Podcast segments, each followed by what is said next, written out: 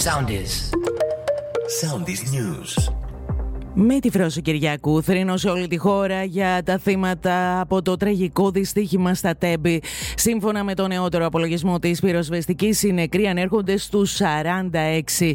Την ίδια ώρα, οι συγγενείς καλούνται να αναγνωρίσουν τις ορούς των δικών τους ανθρώπων. Η διαδικασία ταυτοποίησης με τη μέθοδο του DNA είναι αργή και επίπονη, δήλωσε η αναπληρώτρια Υπουργός Υγείας Μίνα Γκάγκα και ανέφερε ότι τα περισσότερα αποτελέσματα θα έχουν βγει αύριο.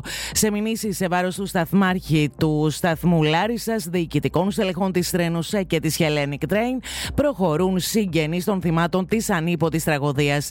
Προθεσμία για να απολογηθεί το Σάββατο πήρε ο 59χρονο σταθμάρχης Λάρισας. Όπως δήλωσε ο συνηγορός του, αντιμετωπίζει την κατηγορία της διατάραξης των συγκοινωνιών στην κακουργηματική της μορφή. Από ανθρώπινη πλευρά είναι πραγματικά συντετριμένος, είπε, ανέλαβε την ευθύνη μέσα στο πλαίσιο που του αναλογεί.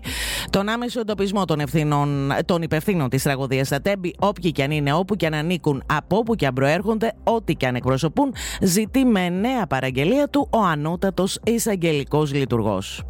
Ακολουθήστε μας στο Soundees, στο Spotify, στο Apple Podcasts και στο Google Podcasts.